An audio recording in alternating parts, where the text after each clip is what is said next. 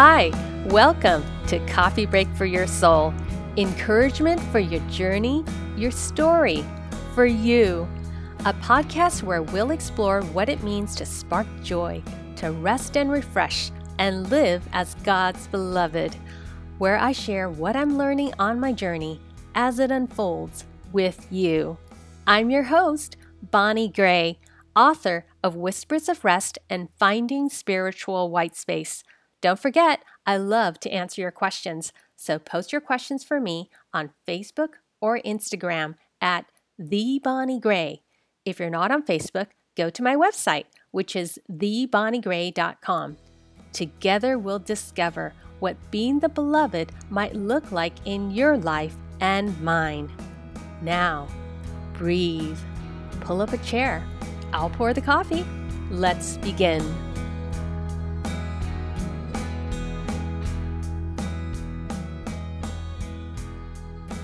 The author Henri Nouwen tells us many voices ask for our attention.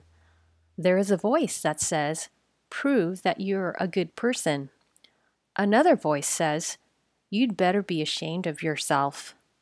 There also is a voice that says, Nobody really cares about you. And one that says, Be sure to become successful, popular, and powerful. But underneath all these often very noisy voices is a still small voice that says, You are my beloved. My favor rests on you. That's the voice we need most of all to hear. That's what prayer is it is listening to the voice that calls us my beloved. Isn't that a beautiful quote to begin our time with together? Well, I want to welcome you to the second week of our Advent podcast, a special show called Whispers of Christmas, where we're just going to slow right down and spend some time to nurture our souls with some conversation, which I love having with you. Thank you so much for being with me on this journey. And it's just been so wonderful to get your emails and see your postings on Facebook or Instagram, just sharing with me what has spoken to you as you've listened to the podcasts. And that's what makes this thing real, is because we are part of.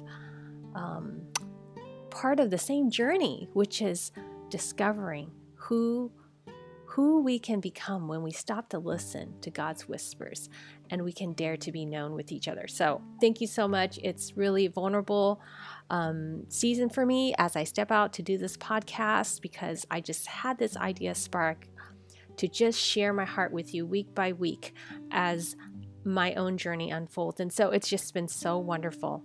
Well, today we have a very special show. I have a special guest Emily Freeman. She's the author of Simply Tuesday, and that's her latest book. And so I sit down with her to have a really soulful coffee conversation among friends. We're going to be able to explore what is small moment living and to what does it mean to slow down in your life and overcoming the fear of being left behind. if we stop being busy and stop kind of trying to catch up with everybody, whatever everybody else is doing. And so it's a really, really good um, interview that I share with you um, in the last part of today's show. Now, the first part, we want to just slow right down. We actually want to experience this time of peace with God because this week's Advent theme is peace. Last week, we talked about um, It's Not Too Late, and we sparked hope. And today we're going to talk about being present and doing what makes you come alive and sparking peace. So today we're going to spark peace.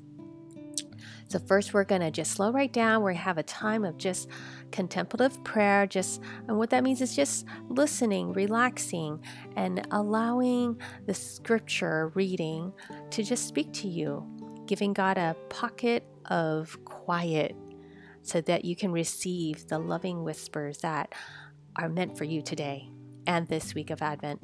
Second, I'm going to share from my own life what happened this past week, what I learned as I tried to step out and live and build a life of meaning as the beloved. So, I have a very personal story to share with you. It's from my heart, it's very intimate and vulnerable, but I think that's really what life is about, right? The life of faith is that we don't hide and we share where we're at in the middle of a journey. And then at the end, we'll enjoy a super um, fun time with Emily and have some conversation. Now, the first thing I want to do is also to thank you because um, last week for our Advent on Hope, I wasn't sure. There's just like so much that I'm putting into the show, and I'm wondering, oh, are people gonna want to listen to all this? And you guys have just been so encouraging and gracious. And so I'm really happy because, you know, I've been telling you that I'm Chinese American. And one thing about uh, the Chinese culture, if you ever get invited to have dinner um, at a family serving Chinese dinner, you'll know there is a lot of stuff on the table. There's lots of food, and no one can ever leave the table without there being leftovers on the table. Like that is like the worst fear I ever have. If I have you guys over for dinner, you're I want to make sure there's enough and it's always more important to have more than less. So, I was just so happy that you guys feel the same way about this podcast. So I'm going to keep going and just like, you know, share. And um, if you were ever here local and we were to go out to dinner on a girls' night out, you would know my husband knows this, Eric. He knows if I'm going out for, um, you know, dinner with some girlfriends, it's like he probably won't see me for another two hours. because you know once you start sitting down and and chatting and you're just in the pocket with your friends. It's like time just flies by, right? So that's how I feel about this podcast. Okay, so for those of you that are new to joining us this week, you can subscribe to Coffee Break for Your Soul on iTunes. And if um, you're not an iPhone user, you can go to SoundCloud.com and you can look up Coffee Break for Your Soul there. You can subscribe, and that way you can get this show hot and fresh right when I click publish. so, um, thank you again for everybody's support. And um, I just wanted to say that. All right, so let's slow right down. Slow right down. There's a contemplative practice um, that we've actually been going through. Last week, when we had uh, stepped into Mary's story as she prayed, Let it be with me just as you say, we were focusing on the rhythm, contemplative rhythm of waiting, just waiting. And that's such a beautiful, beautiful um, movement is just to wait and to let God, let God um, guide us as we rest. This week, we're going to focus on the movement of accepting, the contemplative movement of accepting. So let's let's step into the scene with the wise men because they were on a journey just like we are. Isn't that right? We're all in the middle of a journey, and it's just a beautiful time for us to let go of whatever we maybe woke up with, all the troubles and the burdens, and let's put those aside. There's a verse that we love to share with each other. We say in Psalm 46:10, "Be still and know that I am God." Be still and know that I am God. Well, the Hebrew word translating be still literally means let go of your grip. Let go of your grip. So for day, today and this week's Advent of peace, this movement I want to invite you to do is to let go of your grip. Because once we let go of our grip, whatever's in our hands, we can receive the beauty and the peace of what God has to whisper to you. So as you listen to the music, just relax. If you're sitting, just just place yourself in a softened position. If you're driving, just keep your eyes open, but just relax, be in a relaxing place within yourself.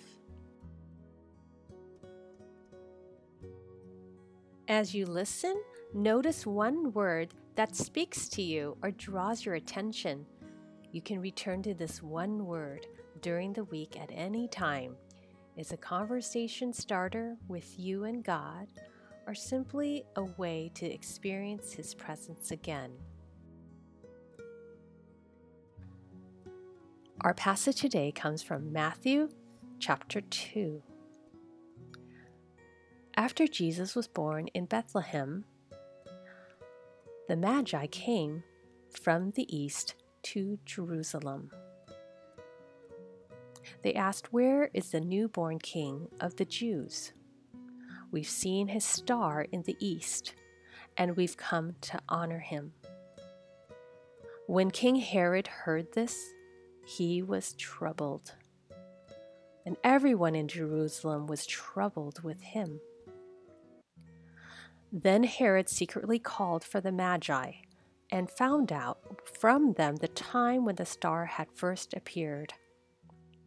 He sent them to Bethlehem, saying, Go and search carefully for the child. When you found him, report to me, so that I may go and honor him.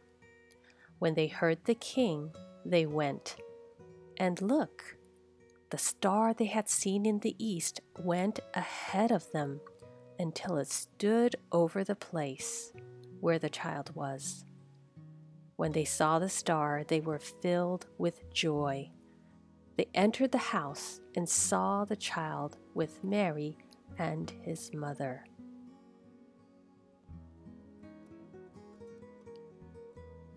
Now, as you listened, was there one word that spoke to you?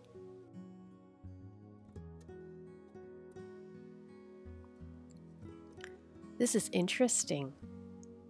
This story takes place at night. This story also is filled with a lot of troubled people. The Her- King Herod was troubled, the people were troubled. And yet, this was a journey through which the Magi had to enter into and walk through. Even though you know Christmas is a time of peace, what is it that you're facing and perhaps finding yourself troubled by? God understands.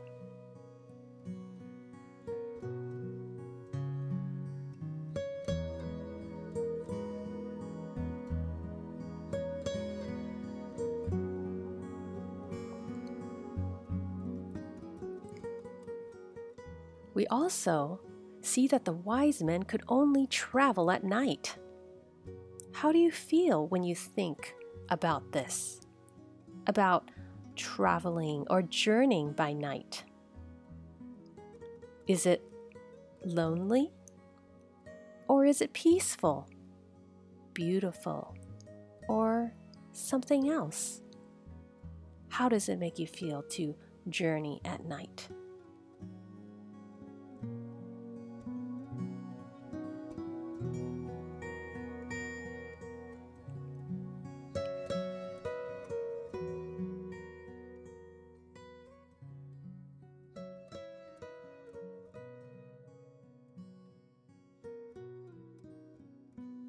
There's also a lot of searching in this passage about the Magi and where the child would be born and what time would it happen at. And there's a lot of details that people are trying to find out about this birth. And we see that peace really isn't a solution, it's not even found in a plan. Peace is the person holding your hand just like that star that's guiding, guiding the Magi so they can travel one night at a time. Jesus understands our longing for peace, and he understands that it can be confusing because what he's guiding us to might not match how things look like in our lives in the moment. I imagine the Magi were asking lots of questions. Is this real? Should I go? Maybe you're asking some questions right now during this week of peace as you think about your life. How about you? What kind of questions would you like to ask God right now? Confide in Him as friend to friend. Use this time as a time of prayer to share whatever's on your heart. And don't forget that light in the sky is Christ in you right now.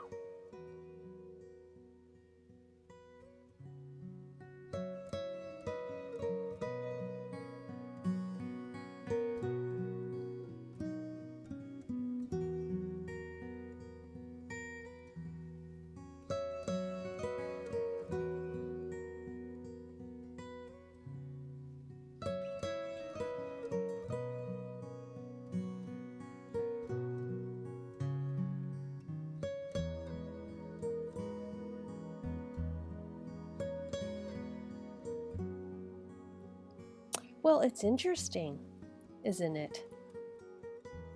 That Jesus said, In this world you will have trouble. He said, In this world you will have trouble, but take heart, I've overcome the world. Jesus also said in John 16 33, Peace I leave with you. I give to you not as the world gives. So it's interesting this juxtaposition between the peace that the world gives and then the peace God gives. Well, what's the peace that the world gives? And I think as we look at this story of the Magi and Herod and the troubled people in Jerusalem, we can see that's troubling times in our world. And we wonder, well, what kind of peace is God offering to me? Maybe even in my own family, in my own circumstances, my relationships, my finances, and the world offers a plan and resolving everything and but God says, I offer you myself. Peace is a person. Peace is a person. So I hope that you enjoyed this this quiet time where we can just let go of our grip on all the things we want to solve and try to find peace in just making everything right. And yet, we also know there's a more beautiful peace, and that's a peace of someone who loves you, someone who loves me, someone who loves us, and that is Jesus. Well, we're going to now transition and step into the second part of our show. And the second part of our show, we are going to share some fun updates. um, we I, I got some questions this week, so I want to answer your questions. And they all relate to peace. And I'm going to share a very personal story from my own life that's super intimate and vulnerable. Um, something that came up for me as I was uh, struggling with peace. and um, I love um, this verse on peace. It's from Isaiah chapter 26 3. I will give you perfect peace um, I will give you he I will give you perfect peace whose mind is stayed on thee because he trusts in you. Okay, I'm going to read that again because I kind of botched that. I will give you perfect peace whose mind is stayed on thee because he trusts in you. I love this because when I first read it, even as a little girl, um, I didn't understand what is perfect peace it tells us that there's peace that's perfect and then there's peace that's not perfect. Well, I looked up the root word for peace and the word is shalom. And what's beautiful about this word shalom is that shalom is actually a knitting back together. It's actually putting pieces that are separated and putting that back together. So it has to do with finding things that have been lost and God helping us find those pieces and putting it back together. And you notice when people don't feel peaceful, we say things like, My heart is broken. Don't we say things like that? Oh my gosh, my heart's broken, or I've lost a piece of my heart, or, um, you know, my heart is it's just killed my heart to hear that or to have that happen. And so we understand this this this metaphor that our hearts can be scattered or broken or lost and god is saying i am shalom for you i am with you and i'm going to help bring the pieces that you've hidden or pieces that you've lost or people um, that have hurt you or things in circumstances in life that have broken you and um, it doesn't mean the other pieces of our heart are damaged. Um, I think sometimes we're just afraid to talk about the things that are giving us trouble. But God says, No, come to me, weary and heavy laden, and I'll give you rest. Because God says, I am shalom. I hold all the pieces of you together. And a lot of times in our Christian culture, we'll say, well, just trust God. You know, if you're troubled, just trust God. But the root word for trust in this verse in Isaiah 26 3 is beautiful. I love it. It means confidence, it means relying on, and it actually even means falling down into. so when we trust God, it doesn't mean we don't think about what troubles us and um, we just kind of ignore it and everything's fine. No, it's actually taking all the pieces out and saying, you know what, this made me fall down this week. This tripped me up. This really, you know, like caught my heart and it just, oh, I don't know.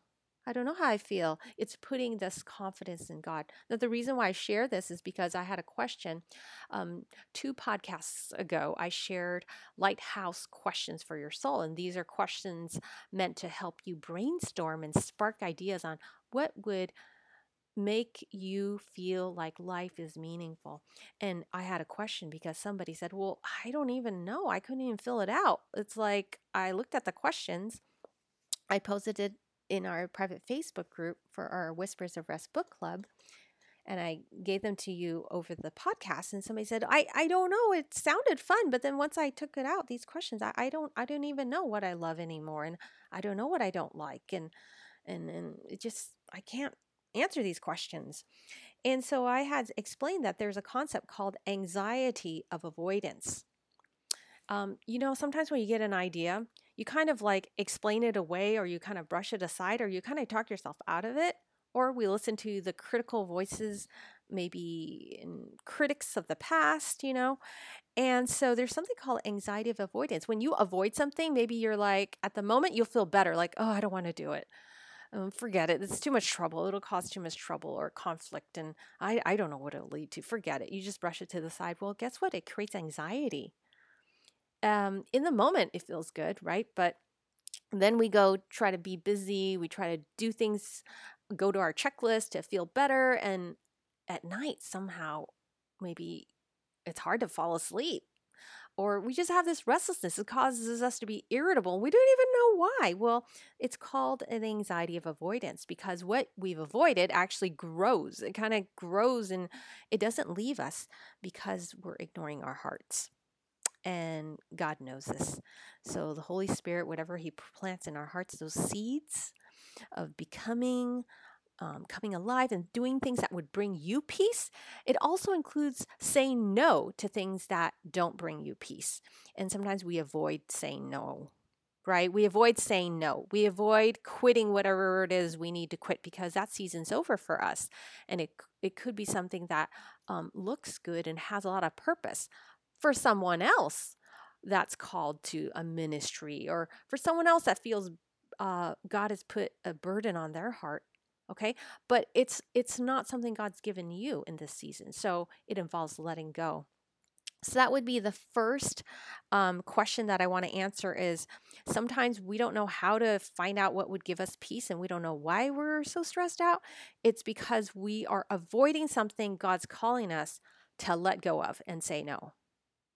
Or we're avoiding starting something new that God is calling us to do. And so remember, picture the Magi. Do you remember the Magi? We just were with them a few minutes ago. They actually had to leave. They had to leave their city, they had to leave their jobs, they had to leave their families, and they had to go on this journey. And who knows how long it was going to take? They had no idea. And in fact, we saw that the star was moving one night at a time. Like they had no idea when they were going to arrive, right? So there's no timetable. And yet they had to leave what they knew their everyday jobs, their everyday routines. They had to to, to step out to follow this star. Well, God is whispering something to you, especially at this end of this year. Things are so intensified. Maybe the things that you've brushed to the side that you've just avoided, it's coming back. And you're reminded, oh gosh, you know, I wanted to do it and I didn't do it the whole year. Or maybe I wanted to stop XYZ, or I needed to leave this friendship, this relationship, or I needed to create boundaries. I needed to fill in the blank. And yet we come to the end of the year and we're like, oh boy, these things are still with me. And oh, you know, it can cause anxiety, but God says, don't worry, because you know what? That star, that star is still there for you. That star is Jesus. He is our peace, remember? And so the world might not want any trouble, right? The peace that the world offers it might not look really good because life gets messy when we go and we leave what's known and we have to go to a new adventure and build maybe build some new relationships or go strike out on your own path but god says hey my peace is different it might look like things are falling apart to other people and even to us but god says no my peace is different my peace is calling you to be with me Okay, so that's the first kind of peace. The peace is doing what we need to do to follow wherever God calling us to go. Okay, so that's the first um, question and the first answer. Um, I shared with this reader that uh, what I did is I needed to before you at, before you try to answer those questions, those lighthouse questions, to write a letter to Jesus. And so I talk about this in Whispers of Rest that writing letters is very, very heart opening very, very heart opening because it keeps us from analyzing things and start expressing our heart. And the letter that I wrote to Jesus before I answered those questions was actually very honest. And usually, if it's really honest, you start with what you're not happy with, your discontent. I'm going to read a little bit from my journal here. Okay, and I actually wrote this on the last day of um, 2014. I said, It's the last day of the year, God, and I am unable to sleep not because I can't fall asleep, but because I don't think I've lived today fully yet. Because I've put myself to the side and I didn't do the things that I wanted to do, and I did the things that I didn't want to do. Because I felt I ought to, I should, I have to. I better do this or else. And I did live today from I don't want to be left out, and I don't want to miss out, and I want to do what everyone else is doing because if I did what I really wanted to, it might I might be wrong. I might lose what I already have and then I'll be all alone. Now, it might seem gosh, it's such a such a down place, right? But guess what? Once I was able to express my heart to Jesus, I was able to figure out, you know what? What I really miss is this. And that's when I could answer the lighthouse questions. We try to compartmentalize our compartmentalize our hearts, but God, God, that's not how God sees us. He sees all pieces, all pieces of us with Him. So remember shalom, all pieces. It reminds me of a quilt. And um, some people compare it to a puzzle. They say there's a puzzle pieces and there's pieces that are missing, and God wants to, you know, have the missing piece put back in our our hearts. So I'm not like uh, syncing up with that metaphor. so I like the picture of a quilt. And so I like that the quilt is just like a patchwork of different things that are beautiful to you and they might not even make sense. And I, I felt that way, you know, when I wrote Whispers of Rest um, when I was writing about well, what are things that are, you know, God's putting in my life that make me feel peaceful, help me to be peaceful. And I was sharing this in a book with you, and uh, suddenly like poetry would come out, and then and then after a story, I'd share a story. I, I wanted to share research that I found on science, what science shows us can calm our hearts. And then I wanted to share, well, gosh, I, I can't stop there. I got to share what's the prayer practice that I learned that can be very easy, simple prayers. And when I looked at it, I just felt like, gosh, this is like Frankenstein. There's all these like mishmash of different pieces. Oh my gosh, this is terrible. No one's going to want to read this. But you know what? This picture of shalom came back to me. And it's to us, it looks like, gosh, our, our lives are in different places. But no, to God, it's a quilt, different pieces of us coming together. Um, so I think that that moves us to the next um, question I wanted to answer, which was how to create space. Because sometimes we feel like our lives, I got a question um, from another reader, and um, she had asked me, Well, uh, I, I see all the things that I love to do that make me come alive, but I have no idea how to make space for it. I can't change everything. Everything I have to do, I have to do. And so my response, and I wanted to share it here, is um, interesting. I actually um, came back when I did the Facebook Live with the Whispers Rest Book Club, and this reader asked this question. I actually came home to my hubby and I said, Oh my gosh, look at, I did the video and I only have 1% left in my battery. Oh my gosh. I said, Thank God that, um, you know, I still had this left. And so he shared this conversation with me. Okay, so Eric, I just got back from recording my Facebook Live and look at how much is left on my battery. Wow, it's down to 1%. Isn't that crazy? Yeah, you better charge it up right away. Why? I'll just do it later. I'll just do it later. Uh, no, you need to do it right now because you're going to uh, damage the battery and it won't be able to hold as much charge later. What does that mean? It won't hold as much charge later.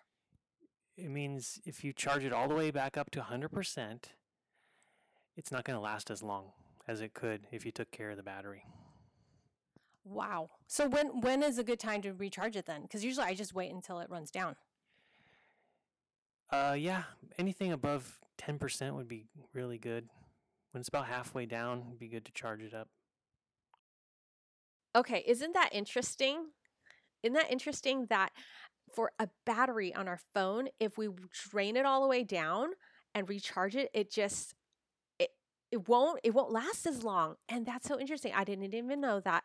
It's kind of like our lives, isn't it? A metaphor for our lives like eh, we think, okay, I don't have time to relax. I don't have time to rest. I don't have time to make time for myself. I don't have this. I don't have that. And then we drain ourselves down and it's like it's it's really hard to get ourselves back to that place of rest. So it's more important to take, you know, rest whenever we can, however we can get it, and then it'll really be just like that battery, you know, to recharge, not wait till it's all empty. Okay? Um, so I wanted to share that. But uh, what I shared with this reader uh, when she shared, she didn't know what to do. I said, okay, it's going to have to take something really radical because it's it's we are afraid of conflict. So you know how the magi they could only rest during the day and then they journeyed at night. So it tells us that there needs to be some separation in order to create the space. So that means someone might be disappointed. It might re- require funds, money to make these changes, and it's going to involve a cost of leaving. And we already covered that. But I wanted to share this verse. Um, I thought of Jesus. Okay. And the disciples, they, some people were saying, Hey, I want to follow you, Jesus. And um, this is what Jesus said. Okay. This is in Luke chapter 9, 59 to 62. Uh, Jesus said to another, Follow me. But he said, Lord, permit me first to go and bury my father. But Jesus said to him, Allow the dead to bury their own dead. But as for you, go and proclaim everywhere the kingdom of God. Another said to him, I will follow you, Lord, but first permit me to go say goodbye to my family at home. But Jesus said to him, No one, after putting his hand to the plow and looking back, is fit for the kingdom of God. Now, this passage often is very troubling to us because we're like, oh my gosh, Jesus seems so harsh. Like the dad, you know, the dad is dead and you won't even let him go bury his father. And then this other person just wanted to go say bye, goodbye at home. And Jesus is saying he wasn't even fit for the kingdom if he looks back. It just seems harsh. Well, I want to give you some peace here because the word fit for the kingdom of God is the word, I wrote it down here, uh, youth, euthatos, euthatos, okay? And it's actually meaning adjust, adjust and fitted. So it doesn't mean you can't be in the kingdom of God. It's just saying it's you you have more adjustments and you have the flexibility. You have the freedom. You're kind of outfitted. You're able to have movement to experience God's kingdom. It doesn't mean you don't qualify. You hear what I'm saying? So it's kind of like the wrong uh, connotation. So now, what does it mean then that Jesus says, don't go bury your dead father and don't go back and say goodbye? Well, I have my reading of this, and I think it's saying, let the dead bury the dead. That means some things are just dead, some things are just the end, some things just it's the end of the chapter, it's the end of the season. It was good at that moment, but not anymore. And so, what does that mean for you? There's something in your life. God is saying to you, you know, Kim or Jenny or Angie or Megan, um, you know what? That was good at the time, but it's that season's over for you. D- those things are now past. Okay? And then when Jesus told another person that, you know, don't go say goodbye to your family um, because you want to, you know, he says you need to be well adjusted and flexible. Don't, don't, don't put your hand on the plow and look back. I think Jesus is saying to us, um, do it now. Because he said he wanted to go back and say goodbye. Okay, I think Jesus saying, no, do it now. Now, now, now. And so it's not a hurry type of now or stressful now, but it's, I think it's a gentle now. So maybe there are things that you've been waiting for a long time to start. Maybe you've been waiting a long time. Maybe you're waiting for somebody's permission to give you permission to go do X or Y. Maybe you're waiting for something to happen in your life, maybe a chance or an opportunity or uh, whatever it may be. Okay, Jesus is saying, No, to be, to run free in my kingdom, like just come now. Come right now as you are. And so I was sharing with people um, that were on this Facebook Live video that as people were asking questions like, well, I have all these, sh- uh, you know, limitations, or I don't see how I can change my life to do the things that I want to do. It's going to have to be radical. It's going to be have to be radical. But it's also thrilling, isn't it? Isn't it thrilling if we can just hear God's voice? Then that's all we care about. We can say no to everything else. Okay, so um, I wanted to share a story a story from my own personal life where it was hard for me to let go. I, I want to share it with you because I, I understand where you're at. And I don't want you to feel like, oh, well, I'm just here giving, um, you know, a lot of, you know, insight. But I wanted to share with you where, where the journey I've been and why I'm passionate to share, um, share this with you. So when I was telling you I was wanting to do Whispers of Rest, and I felt like I was looking at a Frankenstein of uh, of a devotional, I was like, oh my gosh, what kind of devotional is this? This is this is not this is not what people do. I've never seen a devotional with all these different parts, and um, it was really um, scary for me actually to share and to uh, you know commit time and resources to doing this book and me, there was just such fear in my heart um, because it, it does take finances to you know put into this project when you release a book you actually have to you know pay for people to help you at least i do because i'm a full-time mom and i, I can't do everything myself you know to pay f- for paying for the graphics and the images and um, i created some bible study videos and podcasts and those are just from my own heart i just really wanted to do them um, to be part of Whispers of Rest. And I was just afraid to use the money. Um, and I actually decided to use the money for my book advance. So I told you I was going to be honest, okay? But I was like, there's this voice that says, like, well, you're wasting your money because you don't even know if people are, how many people are going to buy it or read it. You're wasting your money. You're wasting your time. And all these stories you're writing all this research you're doing digging around you're wasting you're wasting this time. And my family had to support me right? Because when you write a book um, you know my husband has to help out in certain times when i have a deadline so i felt really like unsure and i didn't want to do it. Well what happened was um, this memory as I was struggling as to I even considered like not not even writing the book like forget it you know? Um, it's too much. I don't want to take the risk.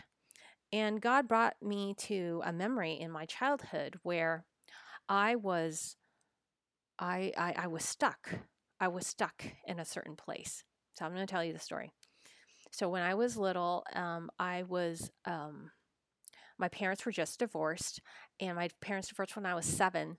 So I was probably like eight or nine at the time, and I was very sick. I was sick, and we didn't have money to go see the doctors. And so um, I needed to see the doctor because I was having a fever. It wasn't abating and my throat was hurting. And I know now, looking back now that I'm a mom, that I had strep throat. But I I I was hurting and I was having a fever and my body was just like so tired and limp and I couldn't even talk. Um, and, and I actually think I had hand, foot, mouth disease because even my gums had sores and my mouth had sores, and I couldn't even drink water. It was so painful. Um, so, anyhow, my mom um, one day drove me to where my dad had worked, and she didn't prepare me for it, but she said, "Okay, I want you to go, and I want you to ask your father for money so that you can go see the doctor." And because my little sister was also getting sick, we were thinking that she was, she also had what I had. And so she's like, we need money so that you and your sister can go see the doctor. But I had said, but I don't, I don't even, I, I, he doesn't, I don't even know if he remembers me. I hadn't seen him in a long time since they had divorced. And so I was like, but what do I say? And then she's like, uh, you know, you know how to speak. Just go ask him. And so, to make a long story short, I I walked through the parking lot into the restaurant. My father was a um, was a busboy at this restaurant, at the Chinese restaurant, and I was like really scared. I wouldn't know what to say, and what's he going to say to me? But yet, I felt like I had to go. And when I finally did, I went to the lobby, and the people went to go get my father. My father was very unhappy to see me. He said, "Why are you here? I'm working. Why why are you here?" And so I had to ask him for the money, and I told him I was sick and we need money to see the doctor. And he says, Well, go tell your mom that I don't have any money. Don't come back here. Don't come back here and ask me for any money. And right in that moment, I still felt it in my heart. Just this, this, this, my heart just, I don't even know. It's like it collapsed inside me. It, it just collapsed. And I knew that I had to I knew I had I couldn't go back because my mama told me, "Don't come back to the car unless you have money. Get the money from your dad." And so like I just said, "But you have to give me something." I mom says I can't go back unless you give me some money. So my dad then and this really really hurt me because my dad then reached into his pocket and he took out some cash and he gave me some money. But I was so hurt by it because he just said he didn't have any money. And then he just actually didn't give me enough. It was just some dollar bills. And so as I pushed the door open to leave, I was just filled with fear and shame because and I said to myself in that moment I said I will never ever ask anybody for money even if I have to die I will never ask anybody for money in my little you know 9-year-old self 8-year-old self I, I kind of made that vow you know and as I went back um you know it was just this moment eh, before I went into the car, I was walking through the parking lot and I just felt like, you know what? This is not enough. And I just felt like there was nothing in the world that was good anymore for me. And eh, the only thing I knew was that I will never find myself in this situation again. Now, the reason why I'm telling this story, um, you may, you know, this this story is sad, but there is there is peace in this story that I found because I told God, I said, "Why are you sharing this story with me? I, I you know, I don't, I don't want to remember this story." Um, but God said to me, He said, "But God, uh, but Bonnie, you said you had nothing, but you have my hand. You have my word. You have my words." And I realized in that moment, as I looked at, my, at myself, that little girl holding the dollar bills going back to the car, I realized that I've been holding on to like these dollar bills. In you know, as as I as I'm not, I'm afraid to release and follow what God's calling me to do. It's like I I don't want to be wrong. I don't want to be empty-handed, right? So whatever dollar bills I have, I'm just holding on to it. And God's kind of gently um, in my imagination, looking back at this memory, was gently holding my hand and saying, No, look, we don't need these dollar bills. Look, I'm holding your hand, Bonnie. And I was telling him, I go, but then I won't have anything. What if I'm wrong about all this? And God's saying, No, you have my words. And I could just feel my heart like filling up with his words again. And I realized that that's my name. I'm the one who hears his voice. God says, You're the one who hears my voice. You're the one who have my you're the one who has my words. You're the one who has my words. Um, so why am I sharing this story with you? Because we talked about at the beginning, you know, letting go of what's in our grip. And so I don't know what it is for you that you're holding on to, that God is gently touching your hand and asking you to um, let go of so that He can hold your hand, so that He can give you His words, so that you can look up and to see His gentle, loving um, face, His eyes looking at you and letting you know it's okay. I've got you. I'm your peace. I will give you what you need. And I love this verse um, where God had said, tells us that you have my words. In Isaiah 55:10, For as the rain and the snow come down from heaven and do not return there without watering the earth and making it bear and sprout, and furnishing seed to the sower and bread to the eater, so will my word be which goes forth from my mouth. It will not return to me empty without accomplishing what I desire and succeeding in the matter for which I sent it. So, what are the words that God has placed on your heart to let go of and also to receive from Him? What is it that He's wanting to accomplish in your heart? And He's saying He will succeed in it with you. Those beautiful words as you look out where it's snowing for you, or as rain may be coming down this week as we enter closer into winter. Think of God's word. You have what you need, and His word is going to be your peace for whatever it is that God is calling you just like he called the Magi, to make that journey and to follow him into Christmas, into the new year, into your day, and into your week. Well, I hope that this um, this this portion of our show today has touched and encouraged you, and um, I want to um, share with you that that little girl that was sick, she was able to be better. I was able to um, go to the doctor. Little Bonnie was was was okay, but um, you know I did learn that even though I returned to the car, um, a big part of my heart was left in that parking lot.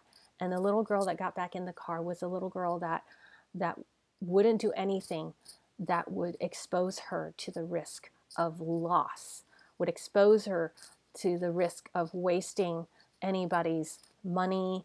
And I realized that Jesus was healing me and saying, No, that may be true. And I helped you to survive and to get through what it means to grow up. But now I'm still with you. That little girl that was in the parking lot that just wanted to be free, to express her heart, and to be loved, that little girl is with me. She's safe with me, and, and you're here with me now.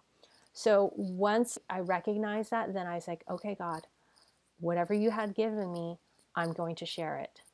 It doesn't matter what happens to it because it's already accomplished its purpose, which is watering my soul and giving life to my soul. So I'm very blessed that we're here on this podcast because God has shown me that this Whispers of Rest now is watering your soul and is bringing life to all the seeds He's planted in your own life. Okay, well, this is a good segue into the last part of our show, which is really beautiful, beautiful, beautiful with Emily Freeman. It, we have such an amazing conversation about what it means, and it's connected to the week of peace. What would it mean to live intentionally and to have small moments of living? Okay, I hope you enjoy it. And please do let me know how this podcast speaks to you. And thank you for taking time to listen. I hope that you can share this podcast with friends who are longing for peace. Please share this podcast, get the word out about this podcast, Advent, and next week we will come back to reflect on joy.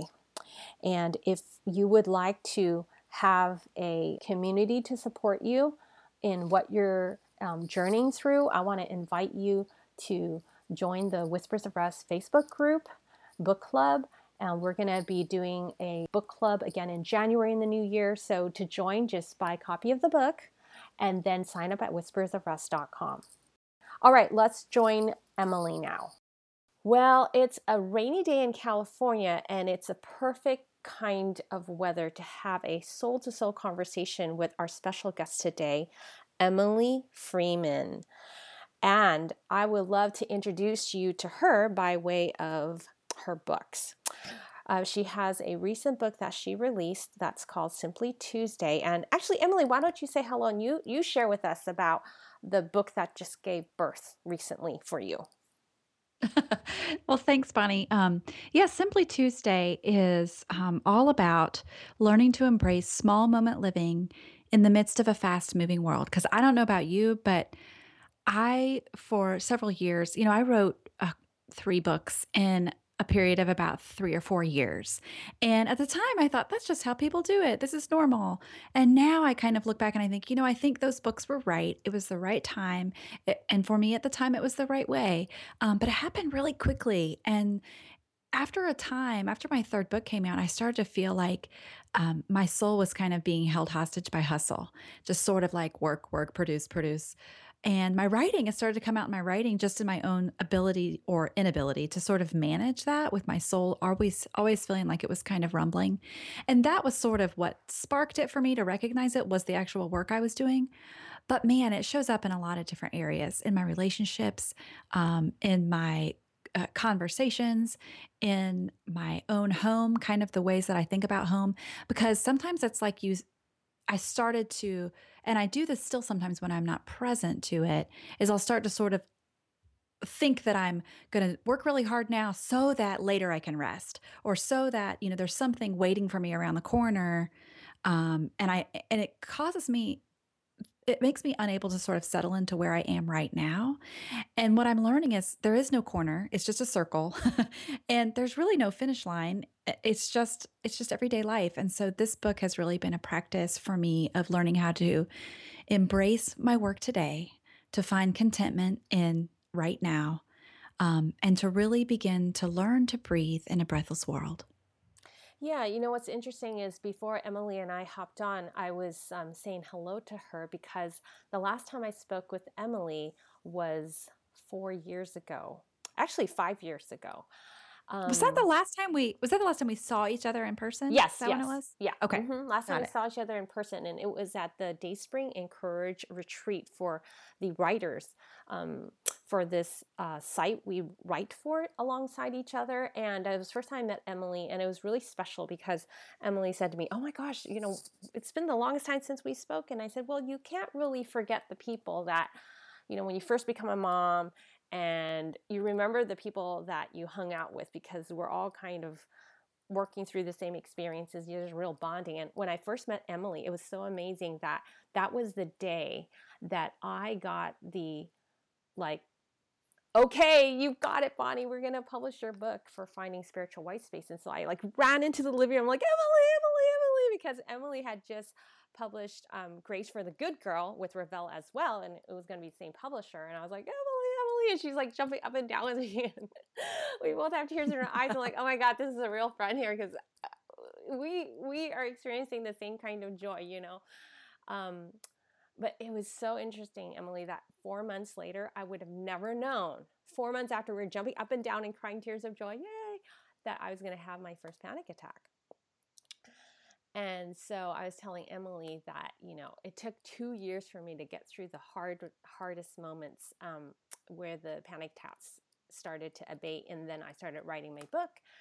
And Emily, you were asking me, well, you know, where are you at now? And I said, well, when I first was experiencing learning to find rest, and like you're talking about small moment living and kind of not going with the hustle and the hurry of the world's pace, it wasn't by my choice. Um, it was just happening to me. But then last year, I decided I wanted to choose intentionally to step away and not think about, okay, what is the next book and what I need to get done. Um, and interestingly enough, during that time of just relaxing, the idea for my next book came. So I was curious as you're feeling kind of this current like phase in your life after these three books, what is it that you feel God is kind of inviting you to experience? In what ways to rest more? Yeah, that's a great question. I have um resting is hard. Do you feel that way sometimes? Yeah. John, um, my husband John asked me just a couple weeks ago, actually, what he said, what do you, what does rest look like for you? And how does that, you know, translate? And I think like, you know, normally I would just sort of say, you know, not opening my computer and maybe reading and taking a walk and all of those things are true. But sometimes, even when I'm doing quote unquote restful activity or even restful inactivity, my mind and my soul are still sort of roaring like an engine a little bit. Yes, And so exactly. I I feel like that him asking me that question has forced me to sort of settle down in and and discover what that is. And part of part of and I'm in the middle of it, Bonnie, so I really don't know if I have a great answer except to say that I've really been experiencing rest in a different way than I have in many years, maybe ever, because I feel like um, walking with Jesus into the next ordinary moment brings a sense of rest, even in the midst of a lot of activity. That I, uh, when I'm in the midst of a big project, sometimes I'm just slightly distracted to where I can't enter into that, if that makes sense at all. hmm yeah. Um, and so I feel like um, I, I read this book by Alan Fadling called An Unhurried Life. And he really sort of died. I don't have it in front of me, so I, I'm not going to give like the great elevator pitch for it, but it's not my book, so that's okay. But in the book, he really talks about, he really looks at the life of Jesus and points out the fact that Jesus never seemed to be in a hurry. And when I think about that and the way that Jesus lived his life, I think that's true. And just sort of the way that he related with people um, was a way that was slower and intentional and present. And I don't always, I don't, I often don't sense that in my own life. And so I guess to answer your question, um, what that looks like for me is it's taking longer than I thought. Like I, I had a book come out in August, um, and now that was, you know, at this time, it's about six months ago. I think I thought, like, okay, the book will come out. And then a couple months later, I'll start to really relax and really rest. Well, I am just now really starting to settle into a different kind of rhythm because my mind had been in sort of deadline mode. And for anybody who has a big project, even if it's just your own work, um, if it's not like a deadline that's going to go away, but just sort of the everyday practice of working or stuff with the kids or uh, you know, a house renovation. Like there's a lot of things that can sort of take up that space. Um, and then when it goes away, you think, oh, I'm going to, it's going to be so great. Like the day after that's done. But it's like our minds, my body has to relearn how to live life at a different pace. Does that make sense? Yeah, I think you talk about that in your book in a really soulful way that resonates, where you talk about finding your home and returning to it. And I love how you describe it as your Tuesday because Tuesday is kind of an in between day. It's the day that you talk about, kind of sets the tone, right? For the life that we're really living with our family, with our friends. And it's so ordinary. And there's something that happens when we're in the ordinary because we kind of step away from what people's expectations are of us and our own expectations. Kind of what you're saying, like when your mind is engaged, which it needed to be because you needed to release the book, right? Then, um, but as you s- start stepping into another phase where you you feel like you've taken care of that, it's almost like your soul is taking a deep breath and your heart is starting to get engaged. And I love how It you, is. yeah, go ahead. Well, I think that I, I think too that I have this false idea of the transition time. In my mind, I just think, okay, that's done. Next thing. Even if the next thing is resting or taking a break. But I mean, do you ever go on vacation and it's like you just have a weekend away and you really don't start to settle into it till the second or third day that you're there? And if it's just a weekend, it's over. Like you, it's done. Mm-hmm. I, I just think our, our, my body, my mind, sometimes I don't give myself the space to transition from one thing to the next thing, one life phase to the next life phase, or one event to the next event. Um, and I expect sort of myself and my, I expect to be able to orient myself more quickly. And I'm trying to learn, learn, trying to learn to be a little bit more patient with myself and be kinder with myself. Um, when I sort of, when my soul sort of lags behind, I think Eugene Peterson is the one who talked about um, giving our souls a chance to catch up with our bodies. Mm-hmm. Um, and I think that's really profound and it can kind of blow your mind a little bit if you think about it too hard. No, but I yeah. just I feel like my my my soul and my body are starting to finally catch up with one another, and I'm thankful for that. Yes, yes, and you know you talk about this also. Um, in the latter part of your book, when you said that, you know, kind of embracing our personalities and our personalities are more contemplative and giving our bodies, like you said, a chance to catch up with our hearts. And we're not robots, right? But I mean, when we look at the um, online social media, what's going on, just kind of the pace at which you know people are posting things, and um, the pace at which people are publishing, and even when we step out of the book realm, you know, the, the pace at which people are doing things, right? um, we can just feel like, oh, I think I'm slow. I need to catch up. I need to quickly decide. I need to take action. And um, like you said, where Jesus speaks speaks to us, where He meets with us, is is outside of that, right? It's it's it's very um, personal. It's gentle. He's very accepting. He gives us permission, and He keeps inviting us to to to discover what that would look like. But I think it is hard isn't it? It is hard because people don't talk in those terms, right? People talk in terms of deadlines and due dates and what are you going to do next and what are you up to, right? All those questions are not the soulful um, journey and kind of allowing us to give our bodies a chance to catch up with our hearts. I mean, do you feel like there's, there's kind of like a dichotomy between the world we live in and, and the whispers that God gives us? Yeah, I do. I mean, I think that's always probably been true, you know, just since the beginning of time. Mm-hmm. Yeah. when, you know, like when Cain and Abel, they were the brothers, right? Adam and Eve had Cain and Abel, and then Cain and Abel fought, and then Cain killed Abel. Is that right? Am I saying the story yeah, right? Yeah, yeah, yeah.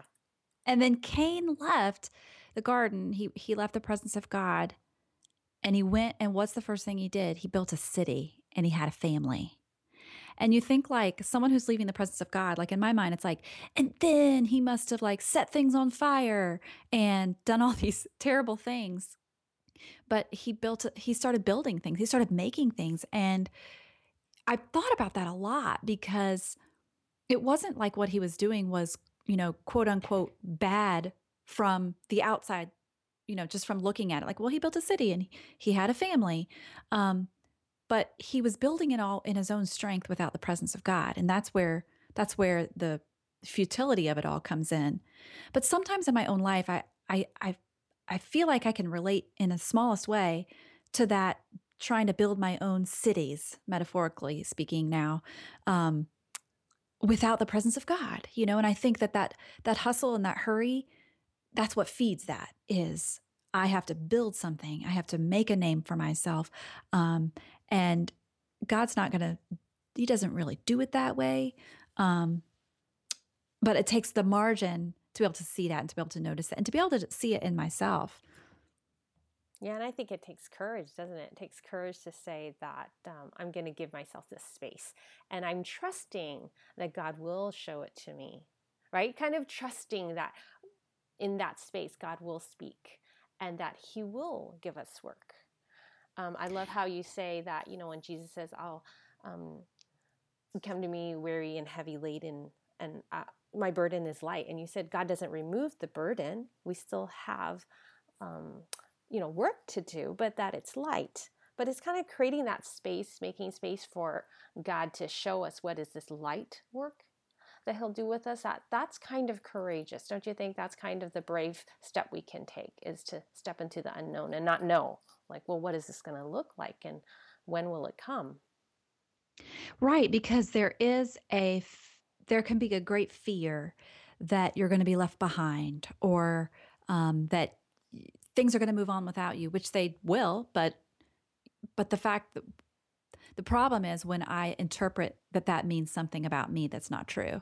Because um, things are going on all the time everywhere. My daughter the other day, she's they're I have twin girls and they're mm-hmm. 12 mm-hmm. And they um, they have iPods. They just got them for their birthday. Oh. Um, but they don't have any they're not on any social media so they have ipods and they can listen to music mm-hmm. and they can take pictures you know but they can't they don't have instagram or twitter any of that stuff um, but one of my girls just asked just this week if she could get an Instagram account. And she's like, I'll keep it private and I'll just be with my friends.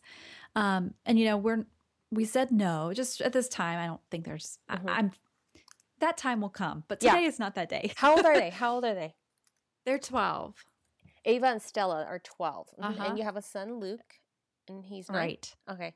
And he's almost 10. He Ooh. would be happy for me to say. Okay. So, but I just think, you know, once they get that Instagram, they they can have it forever. It's like, you know, as soon as as soon as they enter into that that fast moving stream of social media, yeah. then it's gonna it, it's not gonna stop. It's not like well it'll slow down as they get older. No, it's just gonna keep going quicker. Yeah. And I know there will come a time when they'll be on that and, and it will be fine and we'll navigate that when the time comes. But I did think about, you know, just as long as I can, I'm gonna try to hold that back. Um, just because as soon as you open that, it's like a window. It's like you're, it's like opening up a window to the rest of what all their friends are doing mm-hmm. that they're where they're not at, you know?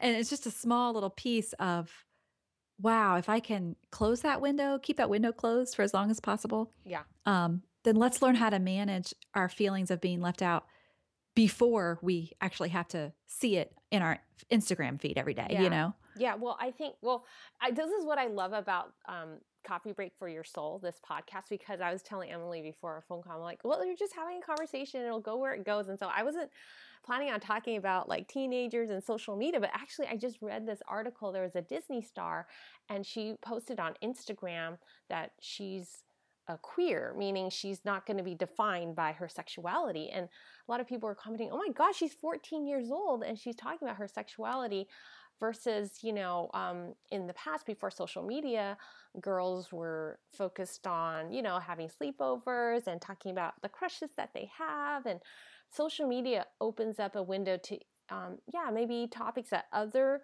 um, other people are already into yet you know we as we're wanting our children to experience small moment living and you know relationships and things that are soul feeding i feel like once that like you say that window is open um, they're going to be exposed to things that um, maybe they don't need to be experiencing at this time when we're trying to shape their souls and for them to enjoy this space where they don't have to be compared right yeah, and I think that there probably have always been, uh, you know, it might be a little bit naive if we think that all that we used to talk about is boys and makeup.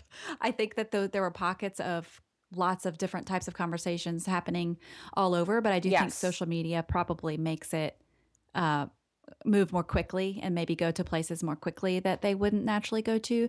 But I also see that with like my girls who have friends who are my girls are the oldest, so they have a younger sibling and they're twins. Mm-hmm. But when they're friends with um, other kids who have older siblings. So yes. like when their 12 year old friends are like have siblings that are 18 yes. or 15. Yes. There's a difference there too. And yes. it's because I think about it with my son. My son is allowed to do stuff sooner than my girls were because he's mm-hmm. the youngest. Yes. And that's been an interesting thing to navigate. Just like, oh, okay. So you guys, you watch PG 13 movies. Okay. They haven't really done that yet, but that's normal in your family. And it probably will be in ours later when our son is, you know, so it's just an interesting thing to sort of navigate when you think, well, all these girls are the same age, but they come from different places and different life experiences. And and that's that's something you have to pay attention to, you know? Oh, I like how you put that. I like you put that much better. So thank you for clarifying that. I, I like how you put that. Um, yeah, people are in different places um, and different experiences. And my children also go to public school, and I know that your kids go to public school. And yeah, I for myself, my comfort level is good because I feel like the more we can create a soulful family where um, our kids experience a soulful living and you know that values our relationship and really a close connection to god and his stories i feel like um, it's great. Every year as different topics get you know they're exposed to different things because they're in public school it's like i feel like i'm also growing up with them. Like i'm learning to talk about the topics that they're exposed to it definitely helps in having the space for conversations and nurturing um, my own children to notice things and to talk about things. What what do you think in terms of you know the Simply Tuesday lifestyle small moment limit? It it really creates that space for our own children to experience that and to take that I into it, their lives. Yeah, I think it does. Um, part of it is just, you know, it's not about necessarily elevating the moments above, you know, like, oh, this this green little piece of grass is so meaningful and you know how we can overdo it with the whole like every moment is sacred and and I think it is but it doesn't always feel sacred. You know Yeah, sometimes it just feels like a moment. Sometimes it just just everyday we just have to get through it you know? Yeah, it's just and everyday the, life. but the beauty of sort of um, this language of simply Tuesday, of of highlighting Tuesday, is because Tuesday really is the most ordinary day of the week.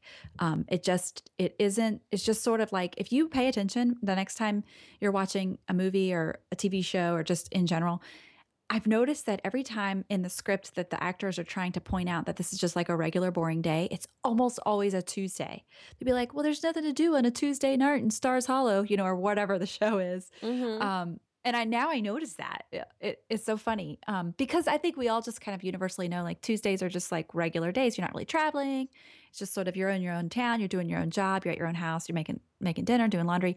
Um, and so to to highlight Tuesday as sort of a metaphor for our regular life, because sometimes we might live 10 years of Tuesdays, it feels like, you know, we're just Mm-hmm. sort of we're regular life living and nothing's going on. Um, but recognizing how Christ is in the moments, so that's he's what makes the moments sacred. It's not necessarily that they feel sacred or that something specific happens, but just that um, his presence with me in them is a bigger deal than I maybe once thought. And so uh, I've just really enjoyed paying attention to that the last few years of my life.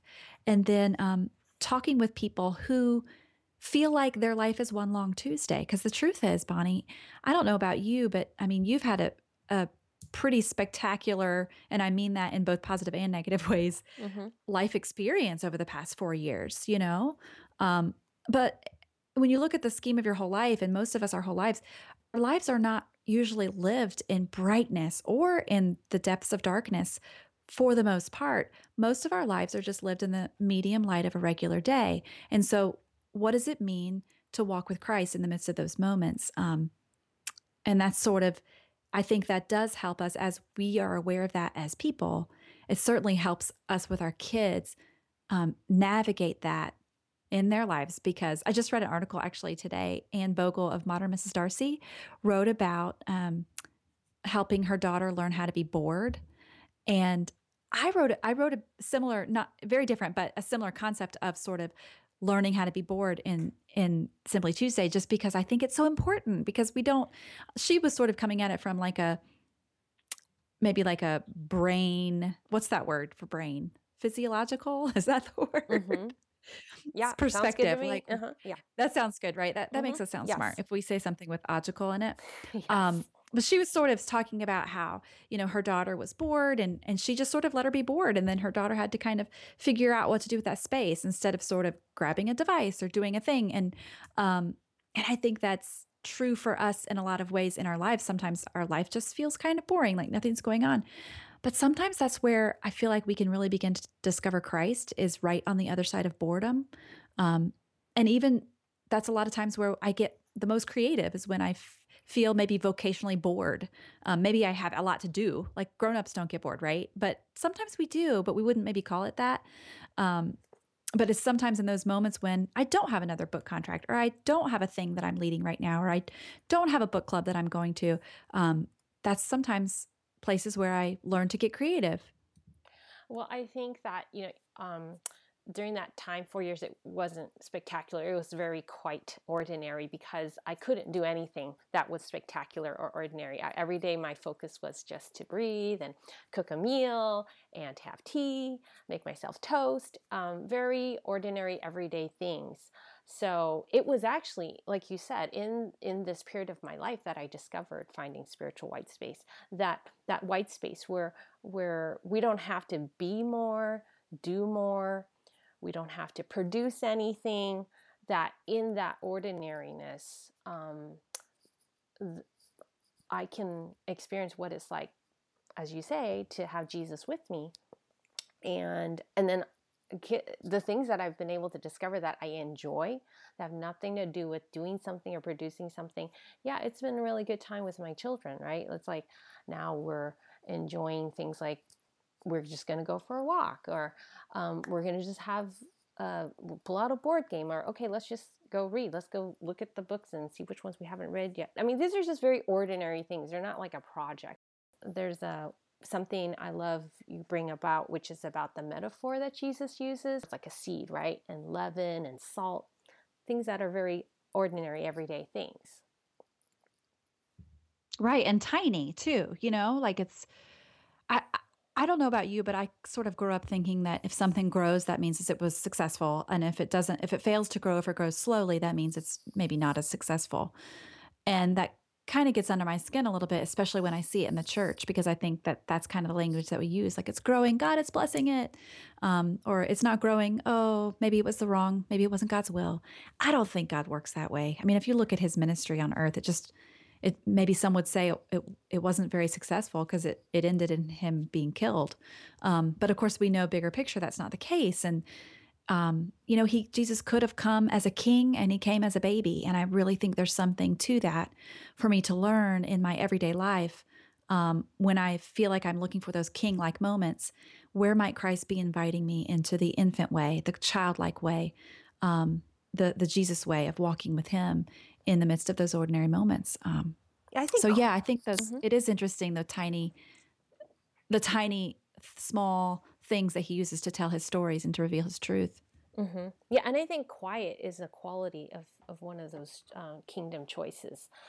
Don't you think? Like um, sometimes when I'm at a crossroad during a day, like okay, what do I choose to do? Like quiet is is some is is an element of kingdom choices, I feel. It can lead to doing things that involve people and involve creating things that God will use, and it will involve people, but kind of like the germ of that seed is quietness. At least it has been for me. What have you found um, when you practice quietness? Let's just say, what does that look like for you? Well, um, it's something that I've. It's it's where I feel present. Like there's no other people involved in that moment. Like those are kind of my own kind of decision making process. So like in one day there are things where I have to do things that involve people. Like um, I do have to write articles because I, I like to write and I like to, you know, write about things I'm passionate about.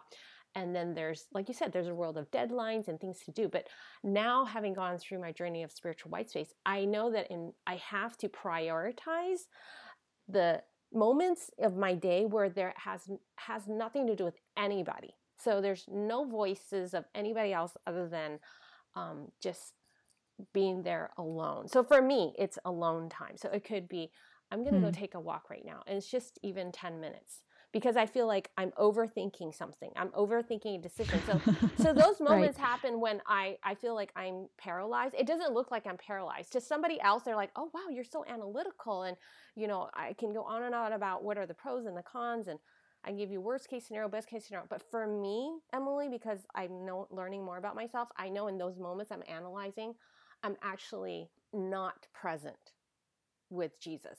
Right. I'm present with my thoughts. I'm present with my yes. analysis. Right. I can relate to that. Okay. I'm not present with Jesus. I'm, I'm just thinking about what I want to do. Yeah. So, so God can give me a desire, a seed for an idea. And I know that that's from God because you get all excited and, you know, you get all bubbly and like, oh my God, this is a great idea. But then the moment I step into the analyzing and then I start thinking about what other people will think about it. Okay, how effective with those will this be? What route should I take? Um, that will be the best way to deliver this idea. You know, once I start getting into that, okay, I've stepped out of being present and now I'm thinking. I'm thinking about the idea. I'm not doing it. So what I do is for me, I know, okay, I'm gonna go, I'm gonna take a walk 10 minutes and I'm gonna look at the trees, I'm gonna look at the sky, and I'm just gonna notice what's beautiful to me. And sometimes I can make toast, okay? So it's not like, oh, I just, you know, sometimes I can't go out, so then I'll make toast. I don't know what it is about toast. I love the way it Yep. just browns. I love the way the butter melts, and I it takes time to boil water by the way it's like seriously when i'm in that mode emily of analyzing oh my god it's just like that would be last thing in my mind is to boil a pot of water but i'll say i'm gonna stop i'm gonna go boil a pot of water sit down and have this piece of toast And something like that that breaks me out of that you know what i mean Right. so Yeah. For that- me, it's soup. Mhm. For me, it's making soup. I'm not kidding. Like something about the chopping. It's like you you can't be chopping and then not pay attention to what you're doing. You have to, you know, I'm chopping a carrot now. Now I'm going to chop some celery. and there's just something really grounding about making soup. yes yes yes yes and yes yours is toast. I should adopt toast. That's so much easier. No, toast. I like soap too. No, soup is that's the big guns. Okay, that's when it's a really bad You- day, and I can't That's when you decide really anything. Yeah, yeah. And I spent the whole day thinking about everything, and I did nothing. I'm like, I'm running to the grocery store. I'm buying carrots and celery, and yeah, yeah, right. Exactly. That's good. No, so I'm right toast there is like your you.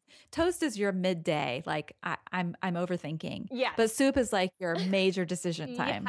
I got it. I got you. exactly. And then um also I know I've seen beautiful pictures of your piano. I love the piano too. So like is that your also place, your your white space? It totally is. I moment? get in, I can get in trouble though because I'll like if I have, let's say I have an article to write or something, but I'll be like, I'm just gonna go clear my head and play song on the piano. And then like 30 minutes later, I come back. And sometimes that's great, but sometimes that's too long when I only have a limited amount of time to work.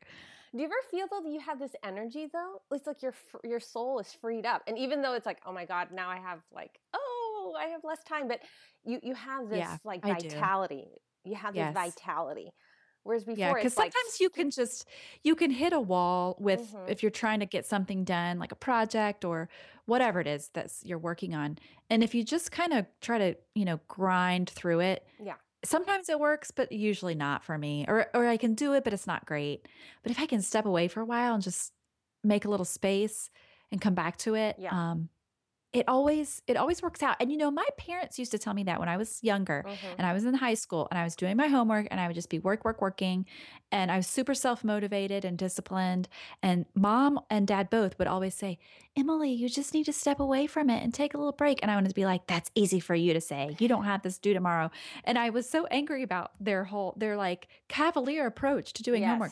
But you know, I think they were right because I think I would probably try to work for two hours when if I would have walked away from it for five minutes, I could have worked in half the time. It's just a weird, it's like work math, you know, it just, it's a weird way that, that works, but I think it's really true. Yes, yes, it is. It's very counterintuitive for like girls like us who are very analytical and good at it and it's worked well for us and it's it's very well rewarded in school and even in ministry just getting things done so it's nothing to you know feel bad about it's it's it's an ability that we've developed and um it, it it's useful but it's not all of us it's not all of us That's right. And I feel like, too, that is when I feel myself going into that mode. I think Mhm. God made me that way. God made us that way. mm-hmm. But I always want to be aware of, I don't want to work my way um, out of needing Jesus or out of seeing how much I need Jesus. Because, you know, when we're in something that we're good Mhm, at or we do mhm, naturally, mhm. um, I can forget his presence with me. But Yeah. the truth is, I need his presence in everything. Yeah.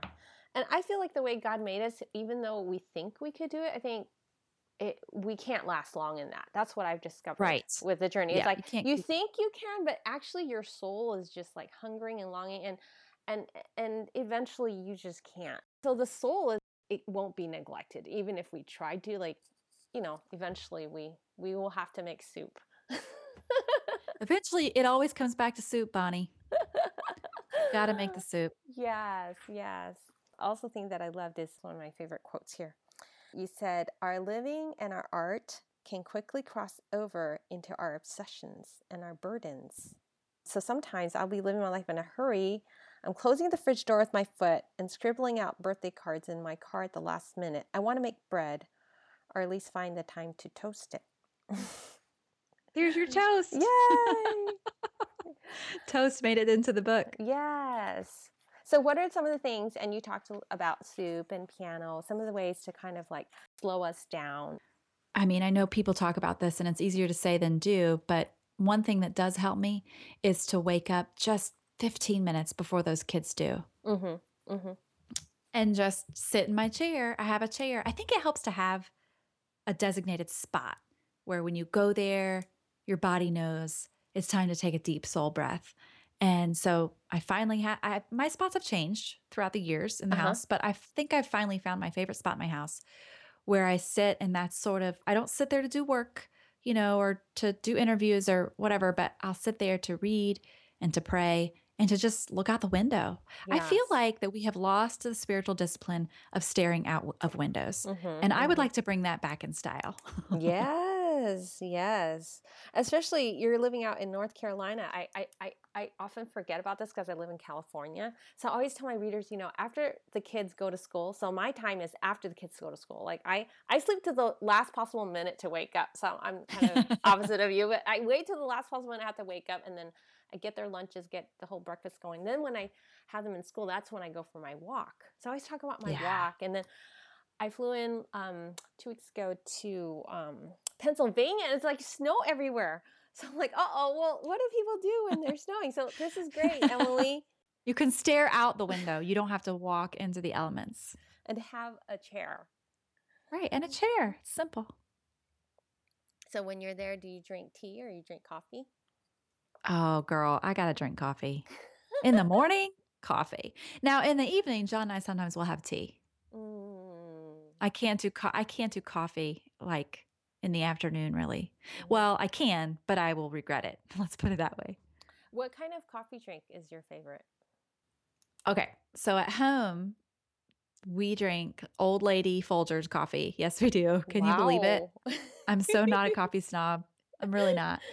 Um, we used to drink Starbucks, but then it started to, I don't know, it tastes kind of weird.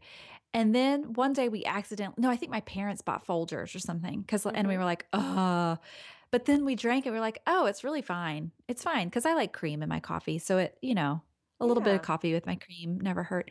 Um, so that, however, I will tell you this. I just went, I just got back from my sister's house a few days ago and she has one of those um, Nespresso machines Ooh, yes. where it's like, do you know those? yes. They make really good coffee. And I feel like I was ruined a little bit because I came home to my Folgers and it's just not the same. Are you gonna get one then? Well, I don't know. I mean, you one? know, I'm I'm thinking about it. I've Yeah. looked at them online, but I have not yet pulled the trigger. Yeah, first step is Yep. looking. Yeah, because you know my I friend, know. she has one. I literally invite myself over because I want a Nespresso. It's so fancy. It's like it's like foamy and the it, the coffee tastes good. You don't even need to really add much to it. no, not at Um, all, and it's just so easy. Yep, yeah, I know. I've been wanting. But when I wanting go out, when I go out, Mhm. to- like if I go to Starbucks Yes, lately, yes. I've been getting a um a caramel macchiato, but made with hazelnut instead of the vanilla because they make they market with mock with caramel on the top, yes, but the actual syrup that they make it with is vanilla, even though it's called a caramel macchiato. But I don't want it with vanilla. I want it with hazelnut. Ooh. So that's been my new um, kind of coffee drink at Starbucks. But then when I go to like a local place, like we have Mhm. several, you know, Yes. local just coffee places, yes. the coffee's always better. And I'll, I, you can get anything at those places and it's going to taste good, in my opinion. yeah. But then yeah. again, I like Folgers, so I'm probably not the best one to ask. No. There's things that are very everyday, ordinary that can open up extraordinary moments for us. I'm thinking this tea time you have with John. So it might be like, okay, it's a cup of tea, but like, what's that time that you have together? What is that like? I mean, it's not that profound. Yeah, no, yeah. we, and we go through, we go through, we cycle through our preferences. Sometimes it's tea, um, and sometimes it's ice cream. So let's Mhm. just be real. Yeah. hmm But you know what's funny? It's funny that you say that because not necessarily about the tea ice cream routine, but um, though when you say the ordinary moments can open up something profound, when I look back at photos of like the kids and our lives, you know, five, Yeah. six, seven years ago, Yeah. you know, there's the photos of like it's Christmas and or it's here's the post family photo, but I always love it when I don't delete or throw away the photos of like the living room in the midst of a regular day. Yes. Because I tend to take, like, if I'm going to take a photo of my house, I'm going to clean it and, like, oh, let's document what our house looks like right now. Clean, clean, clean, sweep, sweep, sweep, picture. Mhm. But I love seeing, I kind of love seeing our historical messes, like from when the kids were little. She's like, oh, yeah, the Polly Pockets. Remember when they paid Polly Pockets and all the different things that sort of at the time were so, so normal and everyday. Mhm, But everything's normal and every day until those days pass. And then Mhm. they're not normal and every day anymore. But you never said goodbye to them because it just sort of slowly morphed into the next normal. Um, and so, in some ways, that's not exactly what you're saying. But I do think about how those No, everyday no. moments Yeah. are sort of, they became profound just because of the fact that they live in our family history, you know? Yes. No, that is actually what I was I was getting to is that you know, you, you think about the times where you you you found out that, you know, the boyfriend you were dating was going to be the one and he was going to be your husband. It's like you spend like the most ordinary day together and you're just enjoying it thoroughly, you know? Um, Yeah. and you look back and even around with friends, right? You, you always talk about those really ordinary moments that you're sharing together. It's like, um, that's when you experience something the most meaningful thing with this relationship which is just being able to be present. Um, so i think that's a good place for us to land for today's I time like it. podcast yeah. Well thank you so much emily for spending this time with us. Tell us where we can find you online Yeah, well, you can learn all about the book at um, simplytuesday.com. And then you can find me at emilypfreeman.com. Don't forget the P. Um, and that's where uh, I write regular, fairly regularly, um, uh, just to help you and me create space for our souls to breathe in the midst of everyday life. Yes, and it's it's just great. It's great that I feel like God is just He's whispering some new words into um, all of us in this community. And again, this is Bonnie Gray, your host for today's edition of Coffee Break for Your Soul. All right, have a good restful day. Oh, one more thing. To join the Whispers of Rest book club community that's happening in the private Facebook group, go to whispersofrest.com. Once there, you can sign up with your email and you'll get my newsletter and get an invitation to join the private Facebook group. All you need to do to become a member is to buy a copy of the book, and that encourages and nurtures a community of kindred spirits. You're going to love it. It's an encouraging community and safe community where we can share from our journey as it unfolds. Also, during the week, I'd love to connect with you. So, you can find me on Instagram or Facebook at the Bonnie Gray. And if you want to send me any of your questions, hop over to my website at thebonniegray.com. Okay, have a wonderful week. I'll see you next time.